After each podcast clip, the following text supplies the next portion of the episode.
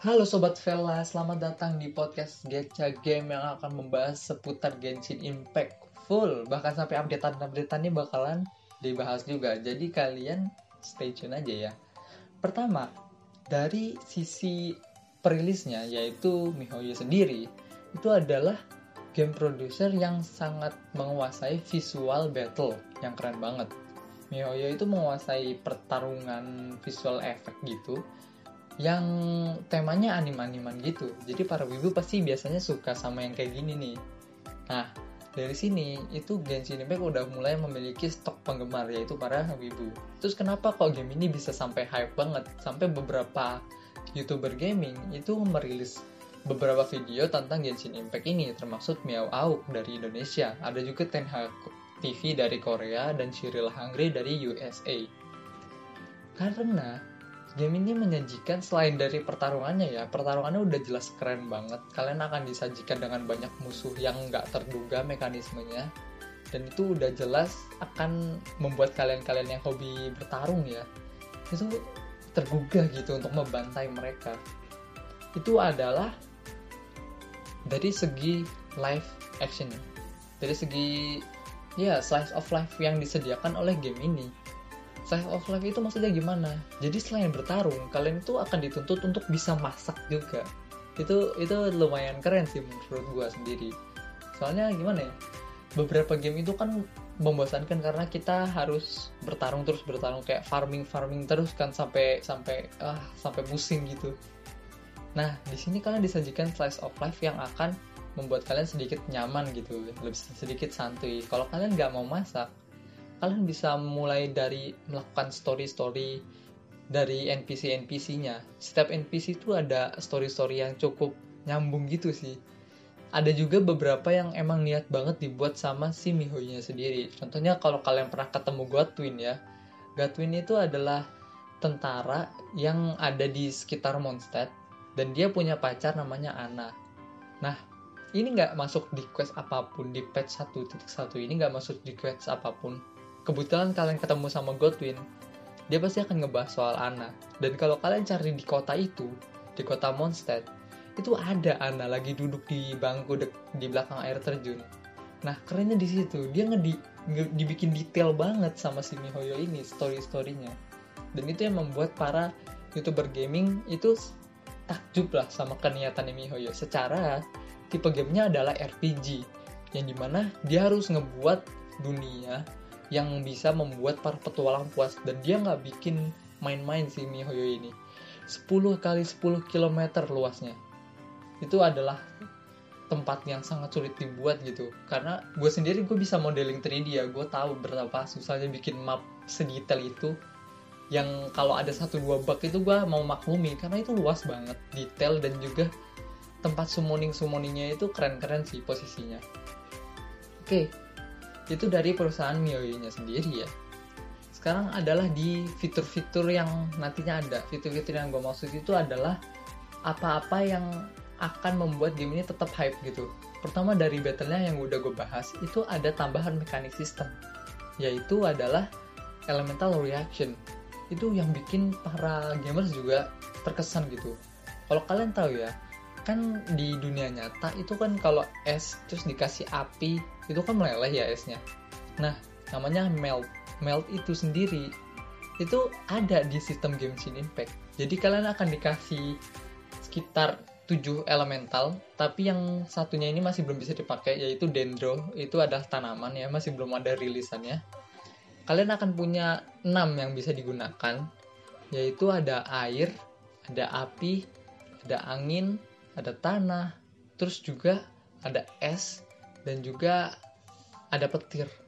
Nah, di sini yang kerennya itu setiap setiap elemen yang digabungkan nantinya akan menghasilkan elemental reaction yang unik.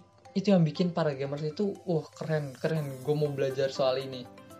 Jadi ada beberapa yang ngasilin bisa ngasilin perisai buat kalian bisa bertahan hidup, ada yang bisa ngasilin resisten reduction atau mengurangi ketahanan musuh Terus ada juga yang menghasilkan setruman listrik bertubi-tubi kalau air sama listrik ya.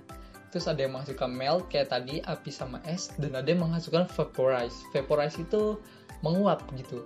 yaitu air sama api kalau digabung itu mekanik yang itu adalah mekanik mungkin menurut gua itu yang paling fresh sih yang dibawain oleh MiHoYo soalnya dari beberapa game yang sempat nyoba mekanik itu sendiri menurut gua nggak detail-detail banget. Menurut gua sendiri pribadi. Terus apalagi ya? Hmm masih ada di bagian fitur dari Genshin sendiri. Kalian pasti udah, udah tahu blacksmith kan? Nah di Blacksmith sendiri kan kalian bisa crafting senjata. Di banyak game RPG yang gue pahamin ya itu ngebuat senjata itu nggak repot-repot banget serius ngebuat senjata default itu nggak repot-repot banget. Tapi MiHoYo muter balik fakta tersebut. Senjata itu dibikin susah. Dia masang stok senjatanya. Itu di boss terakhir. Ini MiHoYo nggak paham sih dia kepikiran apa. Tapi wah masang senjata di boss terakhir itu lumayan berat sih. Jadi lumayan lama gitu. Apalagi drop rate-nya kecil. Oke udah dari fiturnya yang membuat para gamers ketagihan. Sekarang kita akan mulai di komplain-komplainnya nih. Maksud gue itu kayak di bagian-bagian negatifnya. Di sini kan patch 1.1 dari Genshin Impact ya jadi wajar banget. Ini masih baru banget. Beberapa komplain masih bisa dianggap masuk akal lah.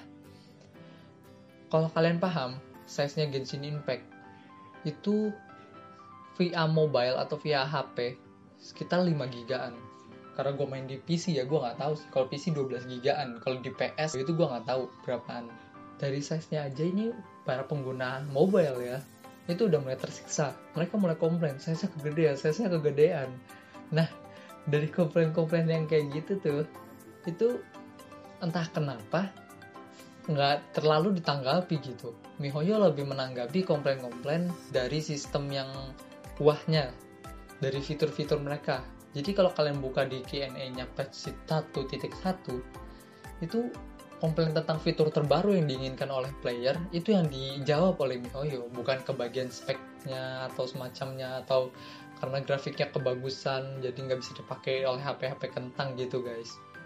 Jadi di pasti satu titik satu ini emang bener-bener ditelantarkan soal masalah size-nya itu sendiri. Oke sekarang lanjut ke bagian kenapa kok Genshin Impact ini masih dapat rating 4.5 setelah kalian komplain soal size ya? Karena gimana ya? Awalnya itu dia dapat rating 4.8 buka toko Genshin Impact. Itu dia dapat rating 4.8 tapi turun terus gara-gara fitur itunya fitur grafiknya sendiri yang terlalu tinggi dan juga fitur racing. Kalian kalau mau ha, baru bikin akun gitu ya. Itu gue saranin sih harus fokus sama racing ya kalian harus baca fitur racingnya ngapain aja. Racing itu kayak energi gitu lah kalau kalian mau ke domain kalian mau ngambil hadiah dari bos dan semacamnya itu perlu pakai resin, perlu pakai energi yang harus dibayar. Nah, ini energinya reset cooldownnya itu nggak main-main, lama banget, lama banget. Ada kali um, 8 menit mungkin buat ngisi satu aja resin. Ada 120 resin dan setiap pakai energinya itu minimal harus bayar 20. Kebayang nggak sih? 20 dikali 8 160 sekali ngisi. Harus nungguin kayak gituan. Eh, lama banget pastinya. Apalagi bagi kalian yang gila farming kan. Itu pasti lama banget lah. Jadi dari fitur racing ini udah udah mulai kerasa gitu kalian kalian bakal ngerasain itu di rank-rank akhir lah mungkin rank-rank tengah-tengah gitu bakal kerasa sedikit tapi rank akhir bakal tersiksa kalian apalagi kalau kalian boros-borosin um, boost, boosting energi dari MiHoYo. Kalian kan nanti bakal dapat paket-paket boosting yang namanya Fragile Racing gitu kan. Nah, kalau kalian boros ya, itu udah di end game kalian susah sih buat farming jujur aja. Jadi kalian-kalian yang masih newbie-newbie pertahankan jangan gunakan Fragile Racing kalian dan tetap push rank terus sampai kalian tahu lah seberapa beratnya di rank akhir. Terus apalagi ya? Oh, drop rate dari bosnya itu ampas banget. Makanya itu kenapa tadi gue bilang bikin senjata itu susah. Soalnya drop rate-nya ampas guys. Gak ada kali 10% dari apa yang disajikan di listnya itu nggak mungkin turun. Itu drop rate yang ampas sih jadi patch satu satu titik satu emang banyak keluhan. Tapi menurut gue ya itu masih bisa di diwajarkan gitu. Soalnya ini game baru guys. Ini game baru rilis.